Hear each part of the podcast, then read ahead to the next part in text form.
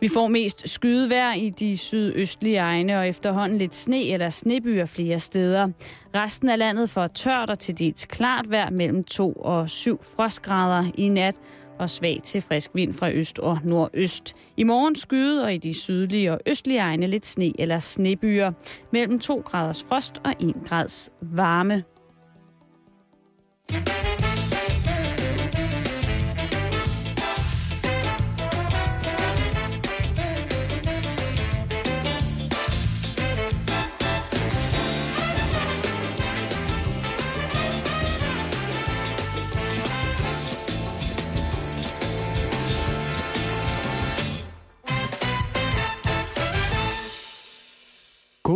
Eftermiddag og rigtig hjertelig velkommen til øh, Halløj i betalingsringen, som det ikke hedder, fordi at det i dag er mig, Carsten Eskelund, som vi karrierer for Simon og Karen, som er afsted på deres øh, respektive ferierejser. Uh, så det er mig, du skal øh, være i selskab med i løbet af den næste lille uges tid, og jeg har tænkt mig at lave et lille radioeksperiment. For jeg har nemlig altid været særdeles fascineret af... Øh, af talkshow-genren, og det vil være så den klassiske slags med en lille åbningsmonolog og en lille vittig ting ved skrivebordet, og så gæster, og så et lille stykke musik til slut. Så øh, den opskrift har jeg altså tænkt mig at følge i løbet af den næste lille uges tid. Jeg håber, du har lyst til at være med. Så øh, lige om lidt kommer mit øh, radiomæssige band, og så er der monolog derefter. Velkommen til.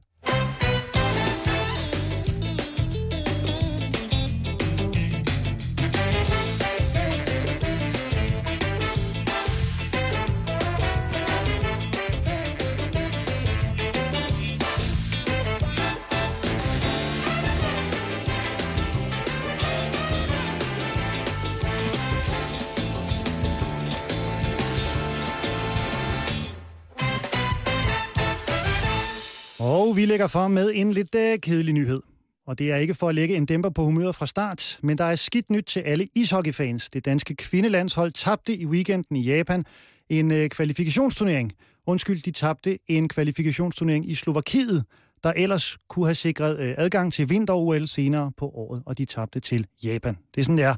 Og det er selvfølgelig ærgerligt, men som altid i disse situationer, så handler det jo om at fokusere på det positive. Og nu kan det jo være, at 2013 bliver året, hvor vi endelig kan fokusere lidt mere på håndbold. Hvad siger det veloplagte studiepublikum? Er I der? Yeah! Godt! Vi har i dag besøg af Christina og Tue og Oliver og øh, Chris, Tue. Og nu er jeg, jeg lidt nervøs start det her. Kim var den sidste. Kim er den sidste, undskyld. Kim, Christina, Oliver og Tue. Det er dele med sådan der. Jeg fortsætter ufortrødent med min monolog. Til gengæld er der godt nyt om den ørn, der i øh, weekenden kolliderede med en køreledning og lammede togtrafikken hen over Lillebælt. Den gode nyhed er, at ørnen har det godt, faktisk så godt, at den i morgen er øh, med i Godmorgen Danmark, hvor den giver sin version af det dramatiske forløb. Og jeg har hørt, at kokken disker op med lidt særligt til den lille trooper, nemlig en dejlig markmus soufflé, så der er god grund til at kigge med i morgen. Og vi bliver lidt i dyrenes verden. I weekenden blev der nemlig spottet endnu en ulv i Midtjylland, og en kvinde ved navn Pernille, der så den. Og som altid, så er der i disse situationer meget diskussion. Er det en ulv? Er det ikke en ulv? Og jeg ved sgu ikke rigtigt med denne her. Ulven beskrives som værende 1,10 høj med en kongekrone på hovedet og en pose assorteret godter i højre forpote. Så er vi i gang. Er I interesseret i, hvad der rører sig i den katolske verden? Vi hørte det lige i nyhederne. Der er sket store ting. Pave Benedikt den 16 er abdiceret. 85 år gammel er han, og han har altså sagt stop. Jeg er ude. Jeg har ikke lyst til at være med mere. I den officielle pressemeddelelse står der, at det skyldes, at han gerne vil bruge mere tid på sine børnebørn og lære at kitesurfe. Så held og lykke til ham. Det store spørgsmål er selvfølgelig, hvem skal overtage det ledige sæde efter Pave Benedikt den 16. Og ifølge ekstrabladet.dk er Michael Laudrup et rigtig godt bud. Hans succes i Swansea er ikke gået ubemærket hen. Og ved I, hvad dag det også er? Den, øh, ved I, hvad dag det er den 14. Valentines. Det er nemlig Valentinsdag. Men ved du, hvad dag det også er den 14. Kim? Onsdag. Nej, det er torsdag. Og så er det også dagen, hvor der er premiere på den nye Die Hard-film, der har undertitlen Like Father, Like Son, Like Hell. Og er der noget mere romantisk, end at kunne invitere sin hjertes udkårne i biografen og se en aldrende John McClane og hans voksne søn kæmpe mod onde forbrydere? Det lyder knaldspændende. Og jeg har faktisk set et lille klip fra filmen, og det ser godt ud, mine damer og herrer. Du, det kan jeg fortælle jer. John McClane går undercover på en Findus-fabrik for at finde ud af, hvem der har puttet frossent hestekød i hans hverdags ægte. Jeg tror, det bliver godt.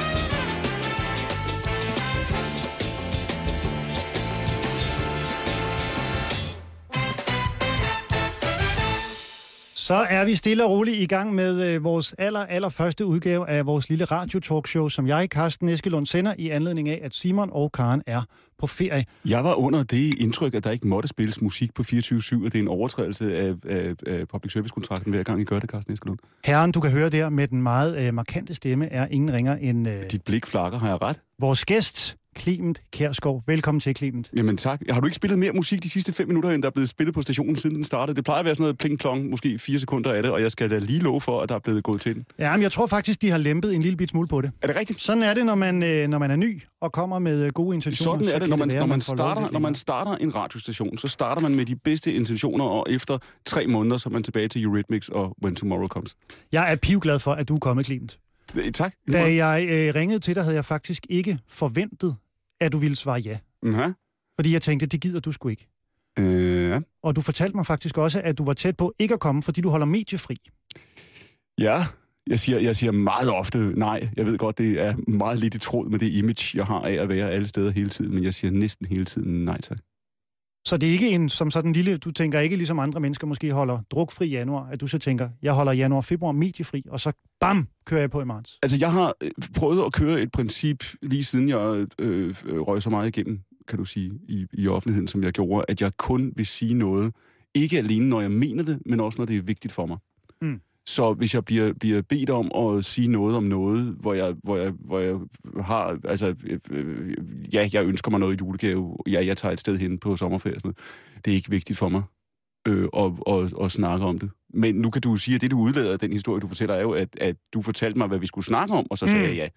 Ja. Så det var ikke, Jeg sletter skulle lige sommerferiespørgsmålet med det samme. du var ikke bare vaklende øh, viljestyrke fra min side, det var dine overtagelsesevner, og nu er jeg spændt på at se, om du lever op til dit pitch. Øj, tak skal du have. Øh, Jeg tror, vi kommer til at kredse om øh, to emner, og Ja. det ene er øh, det journalistiske, som du nok ved en øh, hel Hestekød del og- mere, Nej, okay. end jeg gør om.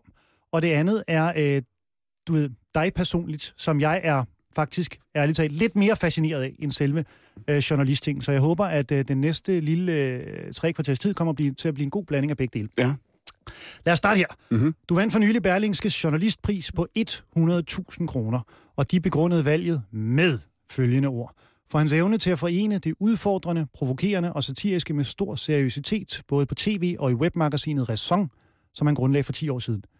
En mand, som elsker at være irriterende, udfordrende og provokerende, satirisk og samtidig hamrende seriøs, tankevækkende, grænseoverskridende og nytænkende. Er der et par ord, du vil tilføje? Nogle rosenord, du synes mangler? Nej, jeg synes, det er, jeg synes, det er øh, noget af den fineste ros, jeg nogensinde har fået. Det er ret flot. Ja. Det må man dele med sige. I en tid, hvor alt for meget journalistik bliver til grå grød, saluterer eneren. Grå grød salut. Nu kan jeg ikke læse ordentligt op. Til grå grød saluterer eneren. Det ved jeg sgu ikke helt, hvad de betyder. Det er to ord, der står. Det er dig, der har teksten noget, jeg har copy-pastet. Ja, jo, altså, ja. Uh, der prøver at gøre en forskel på tv, og som leverer en imponerende publicistisk ambition med initiativet Ræson. Ja. Hvor højt rangerer Berlingske uh, Tidene på din liste over aviser med høj journalistisk integritet? Den, den, øh, den rangerer højt. Man kan sige, der er måske to ting, jeg kommer til at tænke på, når du læser det højt. Det ene er, at du siger, øh, jeg bliver, øh, der bliver sagt om, at jeg elsker at irritere. Det er jo ikke rigtigt. Altså, der er nogle folk, der holder meget af modvind. Jo Mm. mere du siger dem imod, jo mere du fortæller dem, at det, de gør, er forkert, jo mere overbeviste er de om, at de har ret. Og sådan fungerer jeg ikke. Jeg vil gerne elskes af alle mennesker, jeg vil bare ikke gøre noget for det. det lyder som en rigtig fin filosofi. Det er, ikke, det er sgu ikke det letteste livsvilkår at operere på. Men er det hårdt at være dig? Er der folk, der råber efter dig i supermarkedet, og du ved, kigger Nej. skævt eller noget som helst? Nej. Øh, jeg tror, der er en, at jeg, øh, ja, ja, nej, jeg, jeg, det, jeg tror, jeg i den der henseende, øh, tror jeg, jeg slipper billigt. Men man kan sige, at der er en, jo større forventninger, du kan sige, der er til en, Mm. jo større krav, man skal leve op til, jo, jo øh, mere arbejde, kan du sige, er der at gøre, ikke? Hvad med i sociale sammenhæng, når du kommer til middagsselskaber, og du ved, afslappet, ikke på tv-klimet? Ved du hvad? Før jeg startede, da jeg i sin tid var blevet hyret Danmarks Radio i slutningen af 2003, vi skulle i, i luften med det program, der hed Talt med Gud, som var min premiere i 2004. Mm. Der læste jeg et interview med daværende studievært på Deadline, Martin Krasnik. Og han øh, sagde til BT på det tidspunkt, at man skulle ikke være tv-vært for længe, fordi han havde i mange sociale sammenhæng mødt tv-værter, og de var ikke i stand til at høre, hvad andre sagde. Og de kom ind i rummet og så så kun sig selv, og var kun optaget af sig selv, og ventede bare på at få lov til at tale om sig selv, og spejlede hele tiden sig selv i andre. Så det at være på tv over en lang periode, det var meget usundt. Og jeg læste interviewet med ham, og jeg var ikke et sekund i tvivl om, at han havde ret. Og jeg blev helt trist indeni. Jeg var ikke Mm. engang, der, vi var ikke på med programmet. Vi havde ikke lavet et minut af det. Og jeg tænkte, uh nej, hvad nu, hvis han har ret? Og så tænkte jeg ved mig selv, måske er jeg allerede sådan. Så kan det være lige meget. Men gider folk fortælle noget om sig selv, når du har dem til bords til et middagsselskab, eller tænker de automatisk, at det gider du sgu ikke høre? Nej, det gør, det, vil- det, øh, det gør de gerne. Det er godt. Jeg tror ikke, at der er nogen... Øh, man kan måske sige en ting, og det, jeg ved ikke, om det er, er... Altså, i min oplevelse, så kan du sige, at det billede, folk har af mig, eller øhm, de ting, som folk tror, jeg står for, stemmer meget overens med de ting, jeg står for. Mm. Altså, jeg har jo været øh, så heldig, at jeg har haft mulighed for at lave ting nu i mange år, som betød meget for mig, og som jeg kunne være fuldt og helt til stede i. Jeg har aldrig nogensinde sagt ja til at lave noget, jeg var i tvivl om, fordi hvis jeg var i tvivl, så har jeg sagt nej. Og det betyder, at, at det engagement, som, som jeg har i de ting, jeg går ind med, er ikke nødvendigvis noget, der bare ligesom skal du sige, er en automatisk ting. Jeg vil være lige engageret lige meget, hvad jeg laver. Det engagement kommer, fordi at jeg øh, får lov til at, at, at lave ting, jeg gerne vil, og, og siger nej, når jeg bliver bedt om at lave noget, jeg ikke vil. Det betyder jo, at folk har ikke en... Altså, det er ikke sådan, at der ligesom er sådan en kendiskal, hvor man siger, nå, jamen, det er jo sådan, du er på tv, og så er der en, en, en anden udgave ved siden af, som så er den autentiske, rigtige udgave af mig selv. Mm. Altså, når vi laver fjernsyn, når vi sidder her, så prøver jeg på at være vittigere og hurtigere i af, i, på, på aftrækkeren, og, og mere begavet og mere indsigtsfuld, og sådan noget, end jeg er normalt. Men det er mere et spørgsmål om, om tempo og intensitet, end jeg tror, det er et spørgsmål om, om den, man er. Mm. Kan vi tale lidt om, øh, om, hvad der ligesom har været med til at forme dig? Fordi jeg vidste lidt om dig, da jeg gik i gang med at øh, søge på nettet. Ja. Men mange ting, jeg har fundet, har virkelig overrasket mig. For det første, altså, mængden af det, du har lavet, er jo fuldstændig øh, sindssyg. Ja. Og som 11-årig starter du Aarhus Børneradio. Ja.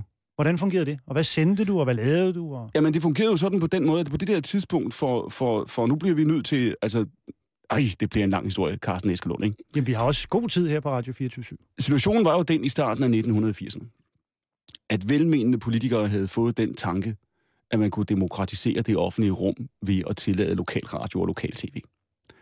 Og derfor gav man øh, markedet frit, så du fik lov til at starte en lokal tv-station, du fik lov til at starte en lokal radiostation. Men du fik ikke lov til at sende reklamer.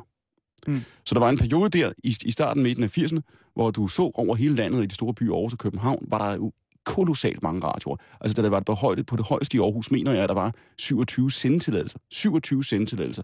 Indre Luthers Mission har Kristna, Pinsekirken, Jazzradioen, os, og sådan, altså alle mulige andre interessenter. Øhm, og det var kaos, og det var anarki. Min første, mit første møde med det var på noget, der hed Radio Aarhus i 1985, hvor der var et båndværksted. Og tanken med det var jo, at folk skulle komme ind fra gaden. Man talte meget i 80'erne om at komme ind fra gaden. Mm. Øh, så du skulle komme ind fra gaden, hvis du var havnearbejder, og skulle du lave en montage i båndværkstedet om, hvordan det var at være havnearbejder. Altså det var sådan en demokratiserende idé, man havde. Det, der jo skete med lokalradioerne, både i Aarhus og København, det var, det var med den intention, at politikerne satte det op, og i løbet af to år, så spillede man øh, øh, Stevie Wonder øh, og Dodo and the Dodos, og, og ventede på, at reklamerne kom, kan man sige. Øhm, og det var mit første møde med det der i, i, øh, i 85. Så lavede jeg nogle udsendelser sammen med Ronny Fritjof, som jo i dag er en Men hvad sender du som, var du i mest- radioen som mest- 11-årig? mest, Det øh, forestillede jeg, jeg mig var i radioen som da jeg var. 10-årig, ikke? Men det var så som Hvad- en del af det der børnesetup. Hvad lavede du? Jamen, i den første udsendelse lavede jeg et interview med øh, Ove Brandt, tror jeg, forfatteren. Øh, øh, børnebogsforfatter, ungdomsbogsforfatter. Øhm, og jeg tror, det første program har varet omkring en time. Øh, det hed Lørdagsradio Bounty.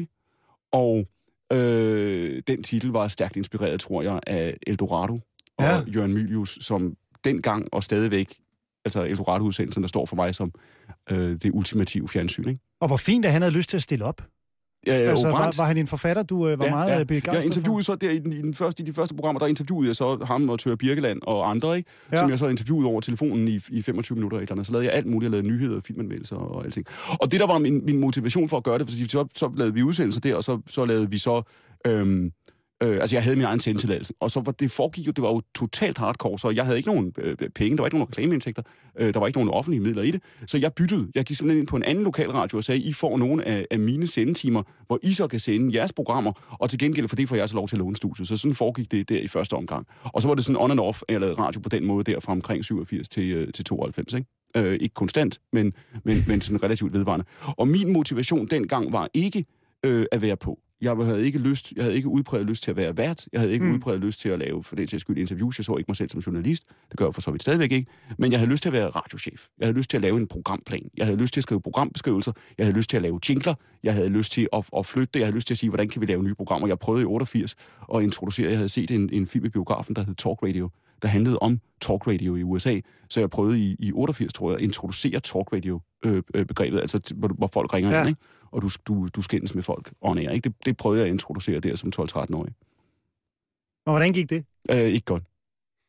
Der var i det hele taget ikke ret meget af det, der gik. Nej, det passer ikke. Altså, der var en del af det, vi lavede, som egentlig var, var, var altså man kan sige, den, den, al- altså, den almindelige journalistik, eller hvad du nu vil kalde den, den gik fint. Øh, øh, formeksperimenterne, vi prøvede alt muligt. Vi prøvede sådan noget, jeg har prøvet at lave interaktive historier, hvor lytterne skulle stemme omkring handling og sådan noget. Øh, det, det, det lykkedes sjældent. Men det gør formeksperimenter jo sjældent. Formeksperimenter lykkes sjældent. Men det er da dejligt ambitiøst. Det må jeg da Det tage for. forskellen, altså en af forskellene på, på mediebranchen dengang, nu er det et stort ord at bruge mediebranchen, det var jo virkelig, altså lokalradiobranchen i Aarhus på det der tidspunkt var jo altså totalt anarki. Ikke? Du havde folk, som havde levet af at køre mobildiskoteker, du havde folk, der var arbejdsløse, du havde folk, som havde en eller anden, et eller andet politisk engagement, der havde drevet dem ind i det her. Øhm, de, de kæmpede mod hinanden. Det var, det var relativt brutalt. Mm. Og man kan sige, at jeg var min uddannelse, min medieuddannelse, min forberedelse på den medievirkelighed, jeg er i i dag, var de år i det aarhusianske lokalradiomiljø, og det var ikke nogen dårlig skole. Øhm, der var ikke, der var ingen, der mente, at de skulle nøjes med noget. Altså i dag, måske ved at skifte, og måske det skifter lidt de sidste par år, men der har været en periode på 20 år, hvor vi har tænkt i mediebranchen i målgrupper og segmentering. Så nu vælger du din målgruppe, og når du har valgt, Carsten Eskelund, når du siger, at det her program, det henvender sig til mænd mellem 25 og 35, der har en uafsluttet længerevarende universitetsuddannelse, så er det din målgruppe. Nu vil vi vurdere dig på, om du når den målgruppe, og vi vil ikke komme med andre krav til dig. Den forestilling var der ikke. Altså, jeg havde oprigtigt på det tidspunkt, da vi lavede lokalradio, et billede af, at, at det vi kunne, Aarhus Børneradio, var så fantastisk, at nu var det Aarhus, og så skulle vi starte en børneradio i Odense og København. De andre der i Aarhus, der var ikke nogen, der så, øh, der var ikke nogen, der tænkte, når men vi skal samarbejde med de andre. Lad os finde ud af, hvad vi kan samarbejde omkring. De mente alle sammen, at der kun var plads til dem. Radio Mm. DSL, Aarhus Lokalradio. Har du kæmpet Nærradio, med, med Radio nogle Fokus. DR-folk, som jo øh, traditionelt set, har jeg indtryk af, godt kan være en lidt øh, tung organisation i forhold til det der målgruppe noget, hvor nogle chefer har prøvet at presse dig i en retning, hvor du mente, at man ikke skulle hen? Ja... Ja, nej. Altså, jeg tror, at vi har... Øhm... Altså, jeg har kortsluttet de der diskussioner fra starten, så jeg... Øh... Mm. Det jeg virker vil sgu også, sige- som om du ja. laver så mange programmer næsten. Det virker som om, og det her er ikke negativt ment overhovedet, men der skal del med være øh, nogle skidte bogstaver på papiret, før de siger nej til noget, du kommer med. Er det rigtigt Ah, forstået? det er ikke rigtigt. De, har, de siger nej til langt det meste af, hvad jeg øh, foreslår. Gør de det? Øh, en quiz for eksempel, Død eller Levende, som var en forsøg på at gentænke historiestoffet, hvor du sidder med to hold, og så nævner du øh, navnet på en folkekær dansk kulturpersonlighed eller politiker, Ja. og spørger død eller levende. Og så skal de to hold gætte, er vedkommende død eller levende? Hvorfor har vi ikke hørt fra vedkommende længe? Er Ja. vedkommende syg? Er vedkommende gået på pension? Er vedkommende død eller levende? Så gætter de to hold død eller levende. Hvis personen så er levende, kommer vedkommende ud med blomster til det hold, der har gættet rigtigt. Hvis personen er død, så Kommer personen også kommer ud? personen ikke ud. Den, Hold det programforslag og mange andre har de taget nej til. Ej, de har, Skal vi de, teste det hos vores øh, studiepublikum? Det kunne jeg godt tænke mig faktisk. De, er det rigtigt? Der sidder jo fire mennesker her. Du vil, du vil teste mit død eller levende koncept? Ja, jeg vil. Nu deler vi Ture og Oliver op i øh, hold 1, og så er det Christina og Kim på hold 2. Ja. Clement, du siger en øh, folkekær dansker, som måske og eller er. Ibs. Bang Olsen, død eller levende? Den går til Oliver og Tue, den her. Er han død? Ja, det mener Ja. jeg, der var en dokumentar for ikke så lang tid siden, han er død. Han er død. Der ser du, Carsten Eskelund, det fungerer. Der er suspense, og, og det er jo i virkeligheden, og hvis man, hvis, man, hvis man tog det derhen, hvor det kunne kunne komme hen, så ville det jo være en, en mistænkeliggørelsesmaskine, Mm. ikke også? Hvad begrundede de det med? Det var ikke, nu var lige eksemplet her var ikke et formelt programforslag, men jeg skal hilse og sige, at der var, og i øvrigt var der jo også flere år før jeg øh, begyndte at lave fjernsyn, hvor jeg, øh, dengang talte man ikke, man brugte ikke udtrykket spamme, men jeg sendte jo simpelthen programforslag Mm. og manuskripter, og der var ikke, altså jeg, jeg bombarderede dem med alle mulige ting. Meget af det rigtig godt. Er det en af dine fineste kvaliteter, vil du sige, den iver? Og det er arbejdsraseri, jeg gætter på, at du lægger for dagen, når maskineriet virkelig kører. Øh, ja, Har den altid været der? Ja. Helt fra øh, første klasse? Jeg- hvis jeg ikke... Øhm, altså, jeg orienterer mig jo... Jeg har det meget dårligt med systemer over en vis størrelse. Mm. Og det vil sige, at hvis du, du satte mig et, et, på en, et kontor og sagde, nu skal du udvikle, og du skal komme op med fem idéer om dagen, så hvis du satte mig på kontoret om mandagen, så ville jeg ikke sidde der om onsdagen. Altså, min, min uafhængighedstrang øh, er så stærk, at det vil jeg aldrig gøre. Så, så det der med at få, få idéer eller udvikle de her projekter, er, er nok mere et spørgsmål om at sige, vi, vi kan gøre det her bedre, vi, vi kan Mm. flytte det. Altså det, der provokerer mig ved mediebranchen, og det, som jeg har tænkt på, at det var vigtigst for mig at, at sige i dag, når vi skulle tale om de her ting, det er, jeg forstår ikke, at vi ikke bruger de muligheder, vi har. Jeg forstår ikke, at vi, og her taler jeg om mediebranchen generelt, går ind dag efter dag og gentager ned i detaljer næsten, hvad vi lavede i går, eller hvad vi lavede i sidste uge. Jeg forstår ikke den konservatisme. Så kan man begrunde det med markedshensyn, eller med vanetænkning, eller med alt muligt. Jeg synes, det er forbløffende.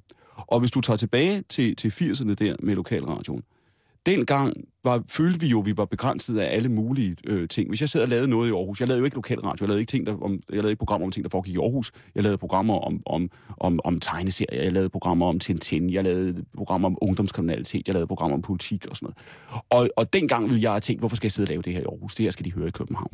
Hvis du dengang, hvis du kunne fortælle mig dengang, at der ville komme noget, der hed internettet, hvor jeg kunne lave min egen radiostation, som folk kunne høre hele verden rundt på deres iPods, på deres iPads, i deres computer. De ville kunne downloade programmerne, de ville kunne høre dem fuldstændig grænsløst og indløst. Hvis du havde fortalt mig, at sådan en medie ville, ville opstå, så vil jeg sige, det sekund, det sker, så kommer du til at se et, en kreativ eksplosion på den platform. To, de gamle medier vil forsvinde øh, hurtigere, end, end, end, end, de selv, end de selv fatter det. Og der synes jeg, nu har vi, har, vi, har vi levet med det der net i 15 år, og jeg synes, at det er udeblevet. Jeg synes ikke, at vi har set i mediebranchen, eller skal vi sige den større mediebranche, hvis vi tager en del af nettet med, jeg synes slet ikke, at vi har set den eksplosion i kreativitet og kvalitet. Er den kommet i andre lande? Nej. Hvordan kan det være? Jeg ved det ikke. Det er det mest gådefulde spørgsmål, jeg kender. Hvad med Ræson, dit, øh, dit magasin der? Det gør sig også på mange forskellige Jeg platforme. troede, ikke ja, jeg troede, da vi startede i 2002, nu kan du jo sige omkring Ræson, at Ræson er jo, er jo, er jo øh, på mange måder... Øh, der er en episode Jeg vil have minister, hvor han skal lave en øh, partipræsentation. Og så siger hans spindoktor til ham, nu må du fortælle mig, vil du sige noget, der er nyt, overraskende og kontroversielt, eller vil du bare sige det samme shit, du plejer? Og så siger han, jeg vil sige noget, der er overraskende, nyt og kontroversielt. Og så forbereder de, at han skal sidde foran en mahoni-reol med, med, med tykke læderindbundne bøger, og han skal have et mørkt jakkesæt på. For hvis du skal sige noget nyt og overraskende og provokerende, så er det vigtigt, at formen er konservativ. Øhm, da han så beslutter sig for ikke at sige noget nyt overhovedet, så sætter de ham med et lyst jakkesæt på en orange baggrund og, og et gråmeleret bord, fordi så er det vigtigt, at indpakningen er, er frisk. Mm. Og der kan du sige omkring Ræson, at Ræson er jo øh, øh, på mange måder øh, formmæssigt øh, var Ræson nyt, da vi lavede det. Det var i 2002 på nettet, på et tidspunkt, hvor det ikke rigtig eksisterede. Øh, vi prøver at samtænke, som du siger, altså det trygte magasin og website osv. osv. Men, men mange af de ting, vi gør på Ræson, er jo, er jo, er jo kol- kolossalt konservative i forhold til det stof, vi vælger, den måde, vi kører det på. Det er for at sige, at det er en kombination af nogle meget, meget konservative valg, øhm, og nogle, og nogle, nogle, nogle nyskabende valg. Ikke? Men kunne det også have noget at gøre med, og det slog mig egentlig, da du sad og talte, øh, med internetbrugernes egen dovenhed? For jeg anser mig selv som en rimelig nysgerrig fyr. Ja. Men jeg kan da se, når jeg googler noget, Ja. altså, og går jeg på netaviser og alt det der, jeg havner jo stadig de samme 4-5 steder, Ja. hvor jeg egentlig tror, jeg går ind for at blive bekræftet i, hvad jeg allerede synes, Yes. da jeg Ja. var på vej derind. Ja, ja. Det slog mig, da du sagde det der. Ja. Tror du, der er noget i det? Ja, det tror jeg. Men jeg tror, jeg tror grundlæggende, at der er et problem. Altså, når jeg altid har, været, har følt, at det der målgruppe øh, var ligegyldigt, så er det fordi, jeg synes ikke, det er spændende. Altså, hvis vi sætter os ned for at designe noget til en tilstrækkelig lille målgruppe, så tror jeg godt, vi kan. Altså, jeg, jeg tror ikke, at det er rocket science at sige, at kvinder i alderen 32-38 interesserer sig for de her fire ting. Og hvis vi laver et blad til dem, så skal bladet indeholde de fire mm. ting. Jeg siger ikke det, jeg siger ikke det er så, så let, som det ser ud på afstand, men, men det er ikke rocket science. Det interesserer mig ganske enkelt ikke. Øhm, det, der er med den målgruppetankegang, er jo, i samme sekund, du har valgt en målgruppe, så vil det produkt, du laver til dem, være ligegyldigt. Fordi du vil designe produktet efter deres forventninger og deres reaktioner. Ja. Så er det ligegyldigt. Så kan du godt lave noget, der skal vi sige, provokerer dem, eller kilder dem under hanen, eller, eller giver dem en lussing en gang imellem, og de tænker, ej, det var også for galt. Men du har stadigvæk designet det til den målgruppe. Det vil altid være ligegyldigt. Det er kun interessant, hvis du, hvis du, tænker, hvis du tænker målgruppen fra. Du er nødt til at starte et andet sted. Alright. Det er interessant, synes jeg. Det her. Hvor går du selv hen, når du ligesom skal overraske sådan på internettet? Det der TED.com, hvor der ligesom er en masse foredrag. Er det ja. Et forsøg på at lave noget af det, der kunne være blevet rigtig godt? Jo, men altså, jeg har jo, altså, problemet er jo, at lige meget, hvad du, hvad du præsenterer mig for, så vil jeg jo altid straks... Øh, øh, jo, jo, nå, men det er sikkert fint. Jamen, der er masser, jeg synes, jeg hører, jeg... Altså, øhm, Det var måske også et tåbeligt spørgsmål. jeg tror... at Jeg havde bare ikke andet at spørge om. Nej, Så men, vil du hør høre, hvad jeg rigtig gerne vil spørge Jeg tror, Carsten Eskelund, der er en, en vigtig... Altså, jeg tror, at der er ikke noget galt med indhold. Der er ikke noget galt med, med kvalitet. Der er ikke noget galt i at lave noget, som formmæssigt er utrolig kedeligt, hvis budskabet er vigtigt nok. Det, mm. det er der ikke. Hvis du sidder og læser en artikel om noget, der er væsentligt nok, så interesserer det dig ikke om artiklen er godt skrevet, og hvordan den kommer i gang, og hvor mange øh, øh, formgreb den bruger og sådan noget. Det er lige meget, om der er levende billeder. Det er lige meget, om der er små animationer. Det er lige meget, om du kan stemme på noget, når du er færdig. Så er det lige meget. Men det betyder jo ikke, at, at, at, at formen så er ligegyldig. Det, der ligesom er, er, er mit mantra, eller min arbejdsmetode, det er at sige, vi prøver at starte med indholdet. I samme øjeblik, vi har identificeret, hvad indholdet er, så kan vi gå ind og lave en form med al vores, vores dygtighed og vores kynisme og vores taktik, hvor vi prøver at designe formen, så den eksekverer indholdet absolut bedst muligt. Et godt eksempel øh, er at tale med Gud, som jeg jo ikke fandt på, som var Mads Bryggers opfindelse. Hvor Mads Brygger havde lavet et religionsprogram, der skulle køre live, som et telefonprogram, hvor folk kunne ringe ind og stille spørgsmål som, hvad sker der, når jeg dør? Mm. Hvorfor var det en fantastisk form til det program? Fordi det, som religionerne påstår, er jo, at de er noget for alle mennesker på alle tider.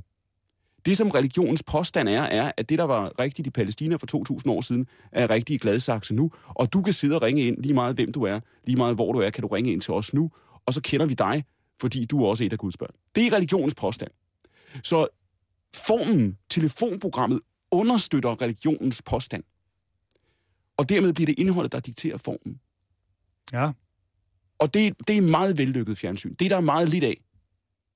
Men er det, har det noget tidstypisk noget at gøre? Fordi det er jo sådan noget, det giver sig tid til at være det, det er.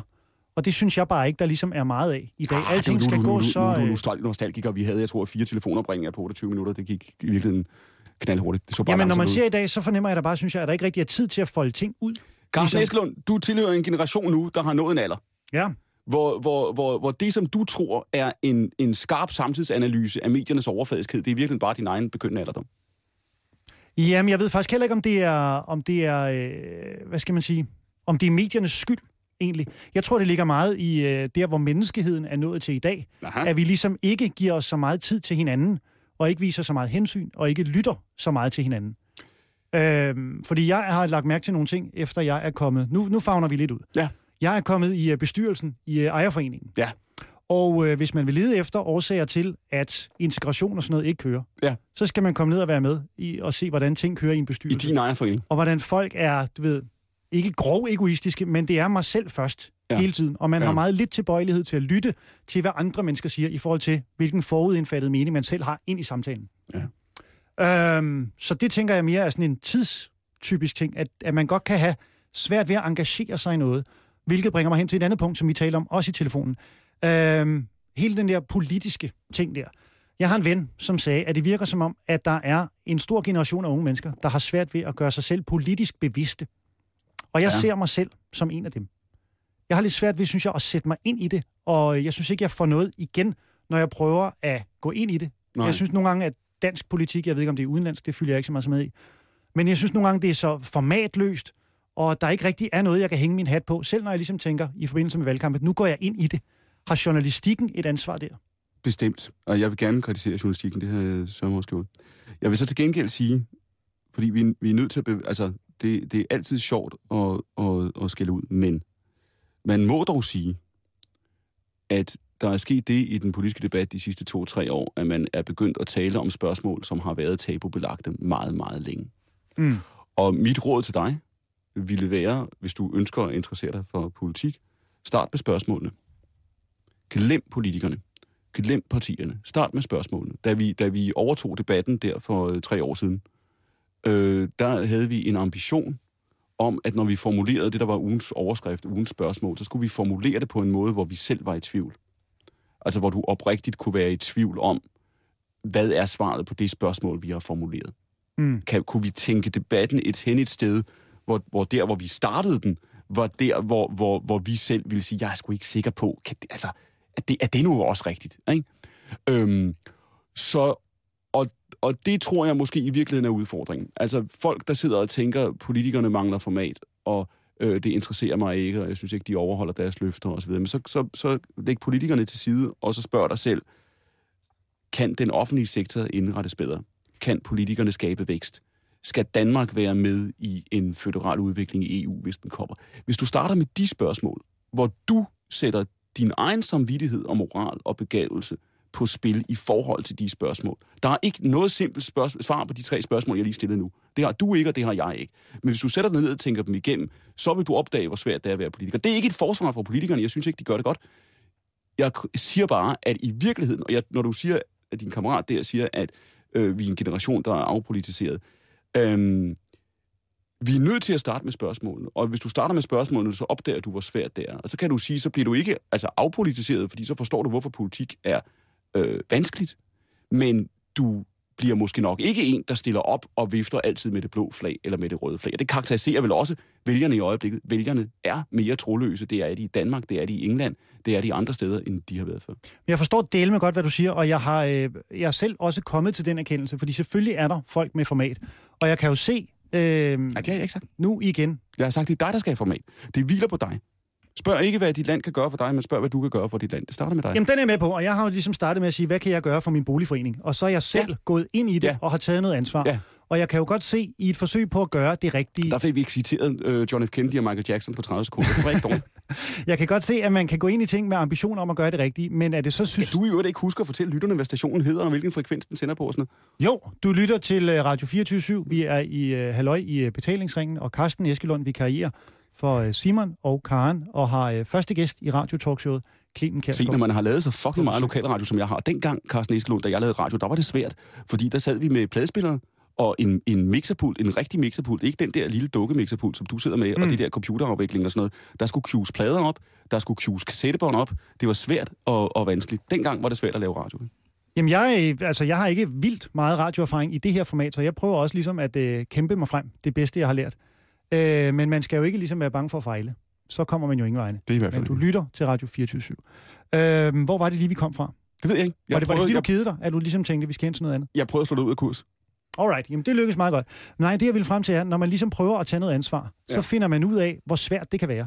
Har vores, kan vi gøre noget ved politikernes arbejdssituation, så det bliver lettere for dem?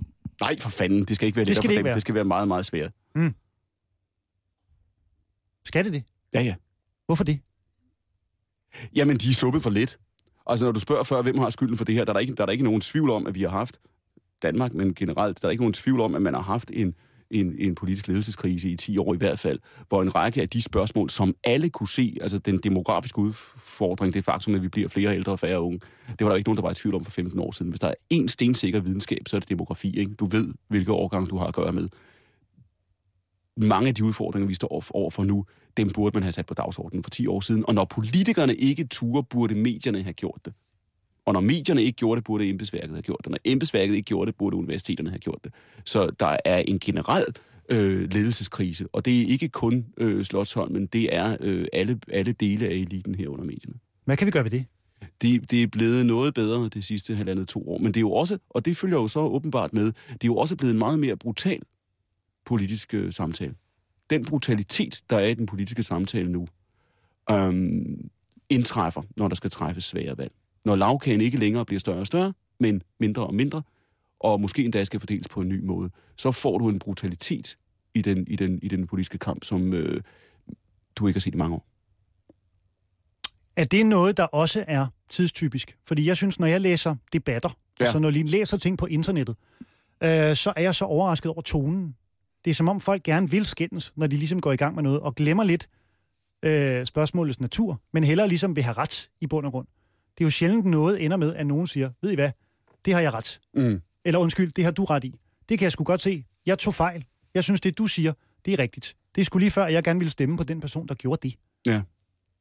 Ja, jamen det er, jeg, jeg tror i hvert fald, jeg ved ikke, om det er, altså, jeg ved ikke, om man kan lave den der forfaldsfortælling. Hver gang man siger, at folk er egoistiske og snæversynede og overfladiske og sådan noget, så kan man prøve at gå tilbage 10 eller 20 eller 30 år og konstatere, at, at niveauet i den offentlige debat var, var ikke specielt højt dengang.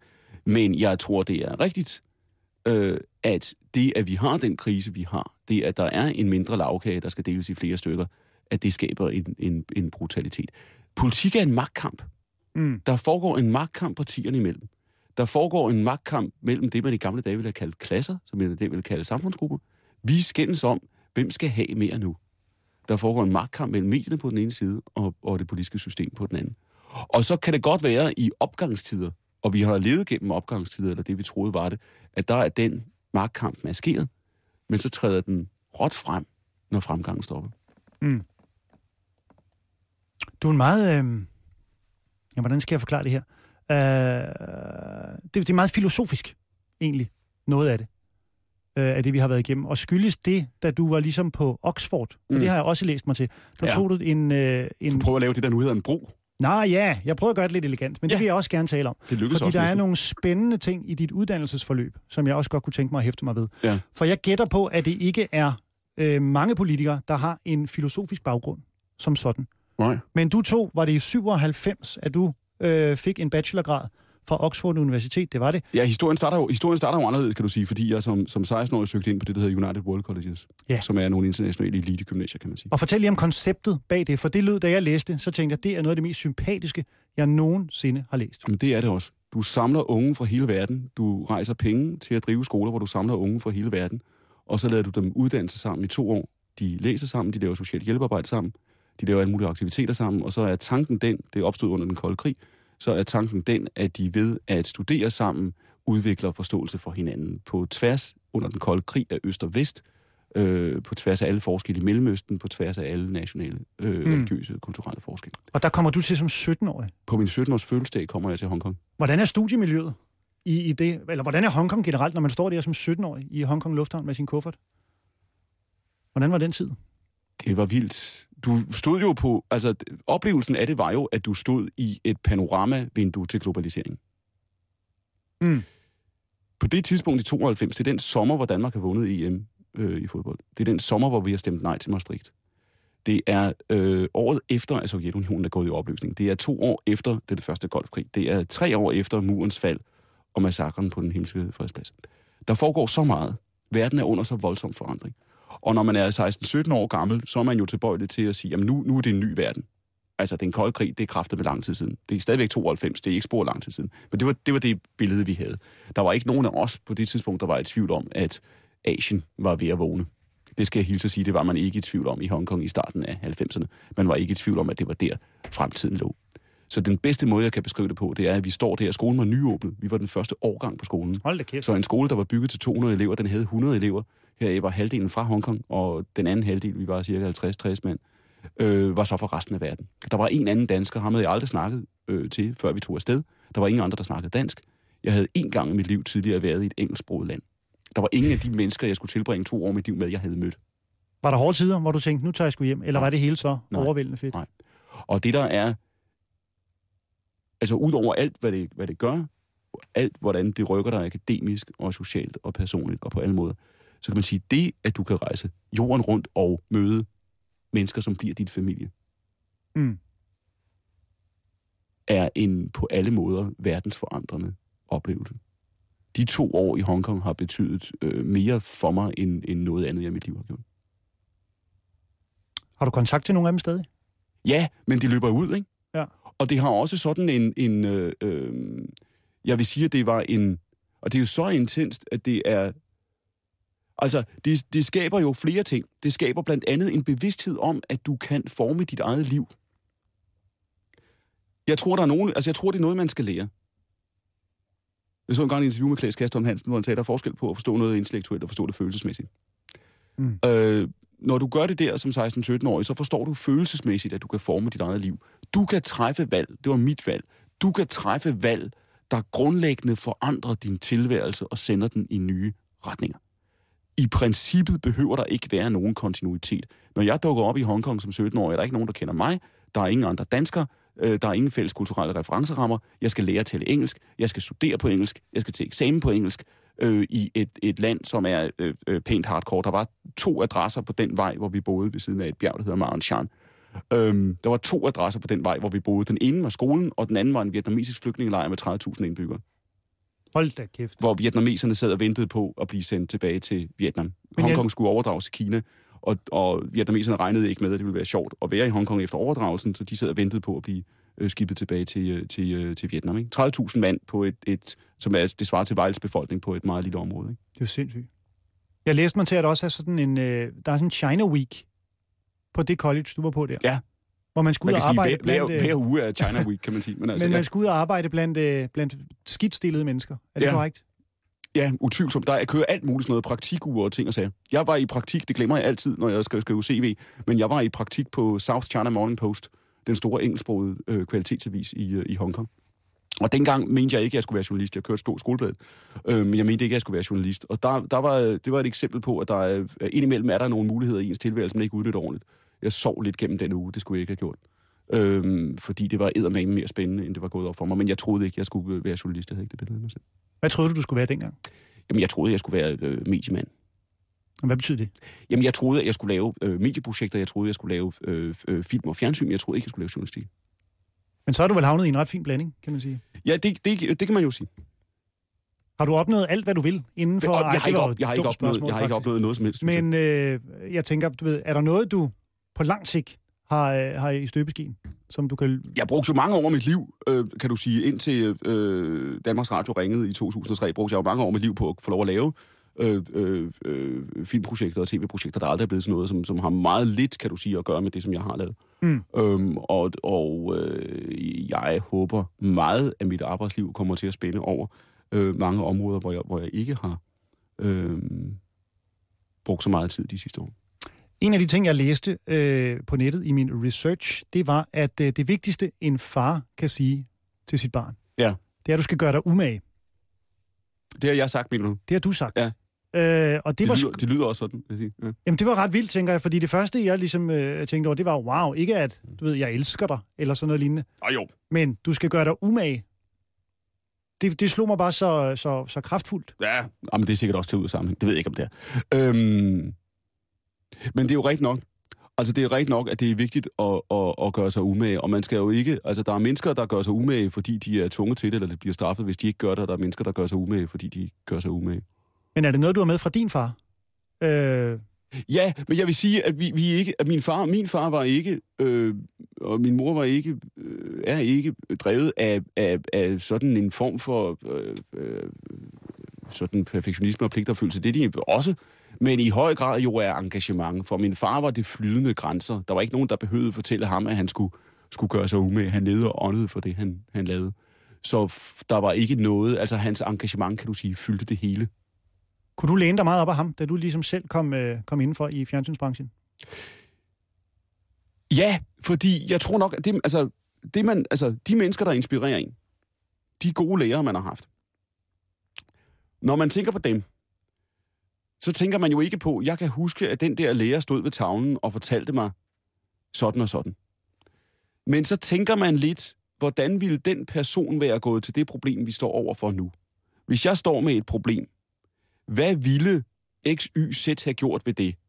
Hvordan ville den her lærer, som jeg havde her, som betød meget for mig, hvordan ville han have håndteret det? Hvad ville han have sagt nu? Hvad ville han have gjort? Og det er jo det, man gør. Det er jo sådan, man bruger sine forældre. Det er sådan, man bruger de lærere og de forbilleder, man har igennem sit liv. Det er, at man ligesom prøver at kalde dem til live i situationer, hvor man står og siger, jeg ved ikke, hvordan jeg skal håndtere det her. Hvad ville den person have gjort? Mm. Og så vil ligesom at forestille sig eller visualisere det, så har man allerede et, et svar. Ikke nødvendigvis det rigtige svar, jo. Øh, men, men så har man en eller anden form for retning i den situation, man, man står i. Alright. Og der kan du sige, at min far var jo i den grad øh, utaktisk. Min far var i den, gang drevet, øh, i den grad drevet af, af, af, øh, af engagement. Og han var også drevet af en... Han havde en forståelse for, for det, han lavede, som altid rakte ud over øh, sådan, hans, den helt konkrete situation, han, han stod i. Altså, han var meget optaget af sit indhold. Han kendte sit indhold, men han forstod sin form. Han kunne se de ting, han lavede i en større kontekst. Og den der evne til hele tiden at, at, at trække sig op over det, man laver, ud op over rottelabyrinten, man løber rundt i, og sige, hvor er vi nu? Hvor mm. er vi nu? Det er der, vi er. Aha. Og så kan vi dykke ned i labyrinten igen. Og, og det, der skræmmer mig mere end noget andet, er tanken om at være nede i labyrinten. Det forstår jeg ikke. Tanken om, at du er på vej et sted hen, hvor der skal træffes valg, og hvor du ikke er sikker på, hvor du skal hen, og du ikke er sikker på, hvor du kommer fra. Og du kan ikke se, hvilket større mønster du er en del af. Jeg har et kolossalt behov for, hvis rotten løber på labyrinten, kan den ikke se andet end, end væggene det sted, hvor den er i, i labyrinten. Hvis den løfter sig op over labyrinten, så kan den sige, aha, jeg er på vej her, jeg er ja. på vej derover. Og, og det, der, det der behov for at se meningen med alt, hvad man gør, det, det oplever jeg meget stærkt. Vi, øh, vi, skal, vi skal til at runde af nu, Clement, fordi vi har delt med ævlet i øh, lang tid, og jeg håber, at øh, du har hygget dig derude. Jeg hedder Carsten, jeg er vikar for Simon og Karen på Radio 24 og min gæst i øh, vores lille radio talkshows eksperiment er Clement Kærsgaard, og jeg bad dig øh, vælge et stykke musik, som vi skulle spille afslutningsvis. Ja. Og så har vi fundet det, du bad om. Ja. Uh, Rolling Stones, Start Me Up. Start Me Up. Kan du ikke lige sætte det op, og så hører vi det, og så sidder vi og sunder os på vores samtale? En gang, da jeg var landet i JFK i New York, så er jeg på vej ud efter at have stået i immigration og 12 og bagagesluser, hvad ved jeg. Og da jeg så kommer hele vejen ud, så, så er der to, jeg tror, at det var sådan almindelige, øh, der er så mange forskellige politikorps i USA, man ved aldrig, hvem der repræsenterer hvad. Men der står der to, hvad der ligner sådan almindelige New York øh, øh, bybetjente ved, ved den sidste sluse. Og der skal jeg ud af lufthavnen. Og så er der en af dem, der siger til mig, You know, you look just like a young Mick Jagger. Og det synes jeg ikke er en kompliment udbredt, ikke? Men han var politimand, så jeg turde ikke altså, gå alt for hårdt til ham, og det er USA, hvor så kasme ikke er i høj kurs, ikke? Nu skal vi høre det. Og så siger jeg til ham, uh, oh, så siger jeg til ham, um, well, sir, that's better than looking like an old Mick Jagger. Hvor efter han bliver stærkt fornærmet, og ser helt forkert ud, og siger til mig, I'll have you know, I know Mick very well. Og så går det op for mig, at Mick Jagger flyver et og ud af den der lufthavn hele tiden. Ah. Så han må gerne fortælle mig, at jeg ligner Mick Jagger, men i samme øjeblik, at jeg siger noget om Mick Jagger, der kan fortolkes kritisk, så tager han det stærkt personligt. Nu skal vi høre nummeret. Åh, oh, jeg skal trykke... Jeg trykker altså på.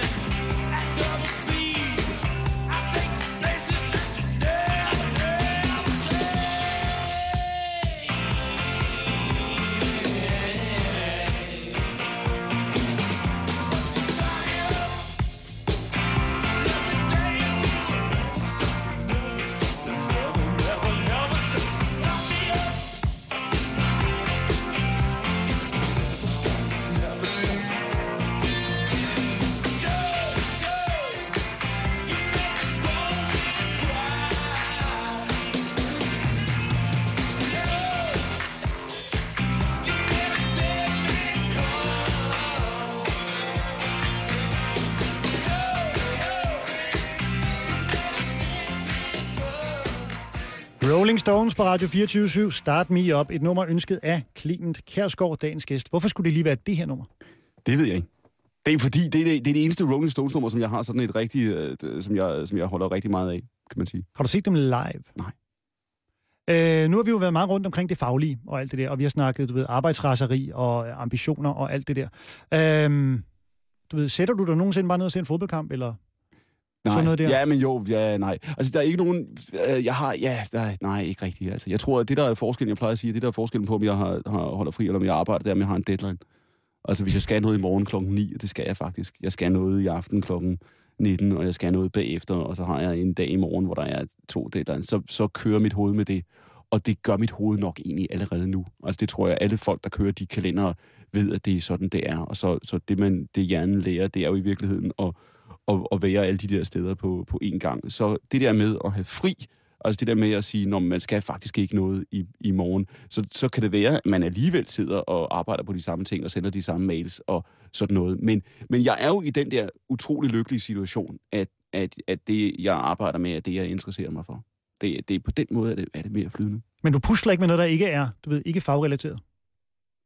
Overhovedet. Du ved, ikke, ingen lille professorterning, eller... Øh, du ved, af fagrelateret. Nej, jo, jo. Det, er- Skilt. jeg, jeg, jeg, jeg, jo, jo, ja. hvad er det så? Jamen, det, øh, jeg ved, nej, jeg ved ikke, nej, jeg ved, ikke, hvad Nu bliver det kritisk. Nu bliver det kritisk journalistik. Ja, Kan du mærke det? Jo, ja. Det Bare en lille ting. Du ved, lidt Det- vandpolo på Eurosport sent om aftenen, når du ikke altså, kan sove det er- efter en det lille webartikel. Det er ikke interessant. Åh! Oh, Nej, jo, jo. nej, Det kan jeg mærke med min Nej. ringe journalistiske tæft. Nu er Nej. det spændende. nej, nej. Det er det ikke. Der er ikke noget, og det er en, en, øh, en øh, øh, det er lige meget. Det, der betyder noget for mig, er det, jeg laver. Og det er, og jeg- som jeg sagde tidligere, der er en, det er sket, at vi har haft møder, øh, også i Danmarks Radio, tror jeg, hvor der er nogen, der ligesom har sagt, vi har den her idé, sådan og sådan og sådan, øhm, og så kommer du med dit engagement. Altså, nu kommer du ind ad døren, og så er du ligesom tryllepulver i, i lommerne, og så, så, Og så laver du det her, så, så, så løser du det her med dit øh, engagement. Og, og det er grundlæggende forkert. Altså, det engagement, som jeg har, det er resultatet af de ting, vi står og laver. Det er ikke sådan, at det er, en, det er mig, der er en engageret gut, og du kan sætte mig til at lave programmer om, om, om, om, om ejendomshandler. Det kan du ikke. Mm. Du kan ikke sætte mig til at lave øh, programmer om at bage baconterter. Du kan ikke sætte mig til at lave programmer om ukuleler. Du kan ikke sætte mig til at lave tema lørdag om primtal. Du kan ikke sætte mig til at lave noget af det der. Det bliver ikke særlig godt, fordi det interesserer mig ikke. Og jeg tror, at min store svaghed ville være at prætendere interesse for noget, der ikke interesserer mig. Altså, min evne til min evne til at lave noget, som jeg ikke kan se fornuften i, den er nul. Du er en vild mand. Det synes jeg sgu. Øh, og jeg vil sige tusind tak, fordi du kom. Det var en øh, stor fornøjelse at tale med dig. Og, lige måde. ja, Hvad skal du tale med Stine Bosse og Michael Meierheim om? men Stine Bosse kommer øh, onsdag, og Michael Meierheim kommer tirsdag. Og med dem skal jeg tale sådan øh, manderoller og kvoter, hvilket jeg synes er begyndt at blive lidt spændende, efter jeg selv øh, har ramt sådan en 36-års alder og er blevet far, og har indset, at samfundet er en lille bit smule større, ja. End hvor mine briller ligesom lå for, for 5-6 Er du år blevet siden. midalderne i en tidlig alder, Carsten Esgaard? Det er jeg nemlig. Jeg kan mærke, at jeg higer lidt efter alderdommens øh, visdom. Ja. Øh, Du, og det kan ikke også, jeg- tænker du, så ringer jeg til Michael Meierheim. Ja, og så Ja. har jeg interviewet ham en gang før over på Radio 100, og han var øh, en rigtig behagelig mand. Så jeg tænker, jeg kan suge lidt af hans visdom. Et moderne renaissancemenneske, beskrev jeg ham som på, øh, på Facebook. Han er en afsindig dygtig interviewer. Ja, og jeg skal gøre mit bedste for at øh, ikke spilde hans tid. Og Stine Bosse kommer, øh, erhvervskvinden, som jeg blev meget fascineret af, da jeg læste om hendes øh, Camino-vandring med nogle unge indvandrer, indvandrerknægte, der var kommet øh, legalt sted. Og hendes humanisme i den der toffe lederverden, synes jeg virker utrolig spændende. Michael Meierheim var jo sin tid vært på øh, Ugen der Gak, Ja. øh, som var en fordansning af formatet her var godt News for You, der jo nogle år kørte på TV2, og der var der sådan et, et tilbagevendende, øh, tilbagevendende indslag med fire billeder af fire danskere, man skulle, man skulle finde ud af, hvad var mønstret i dem, Mm. og så en uge var punchlinen, tre af dem er døde, og Hans Sølhøj arbejder for TV3. Det kunne blive et godt Det tv-koncept. tænker jeg på, hver gang jeg ser Michael Meierheim. Og det kunne blive et godt tv-koncept, du ved. Er de døde? Er de levende? Ja. Hvem ved? Clemen Kærsgaard, tusind tak for din tid. Det var så.